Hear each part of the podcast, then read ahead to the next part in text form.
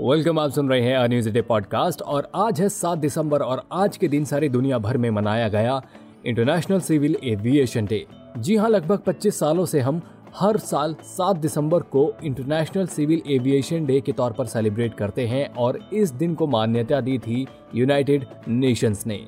जी हाँ पहली बार 1996 में यूएन ने ये डिसाइड किया था कि हम हर 7 दिसंबर को इंटरनेशनल सिविल एविएशन डे के तौर पर मनाएँगे और इस दिन को सेलिब्रेट करने का मकसद है हमारे जीवन में सिविल एविएशन के महत्व को समझाना। जी हाँ जैसे कि आप जानते हैं कि काफ़ी सालों से सिविल एविएशन हमारी ज़िंदगी में एक बहुत खास हिस्सा बना हुआ है और हमारे आने जाने का और हमारे बिज़नेस करने के लिए एक प्रथम साधन भी बन गया है। जी हाँ हम एयरलाइंस के थ्रू सारी दुनिया में कहीं पर भी बहुत कम समय में पहुँच जाते हैं और इसकी वजह से हमने काफ़ी तरक्की भी की है। बस इसी सब महत्व को समझाते हुए यूएन ने डिसाइड किया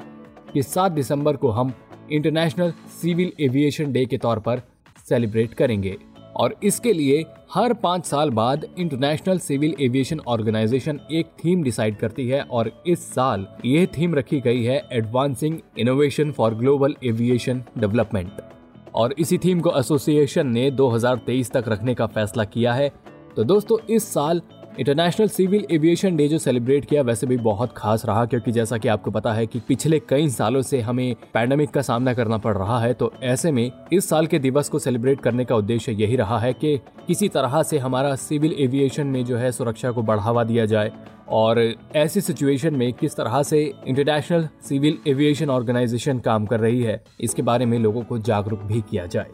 तो दोस्तों, ये था आज का अन्यूज एडे पॉडकास्ट उम्मीद करता हूँ कि आपको पसंद आया है। ऐसी ही मज़ेदार खबरों के लिए बने रहिएगा हमारे साथ। And please do like share and subscribe to anews today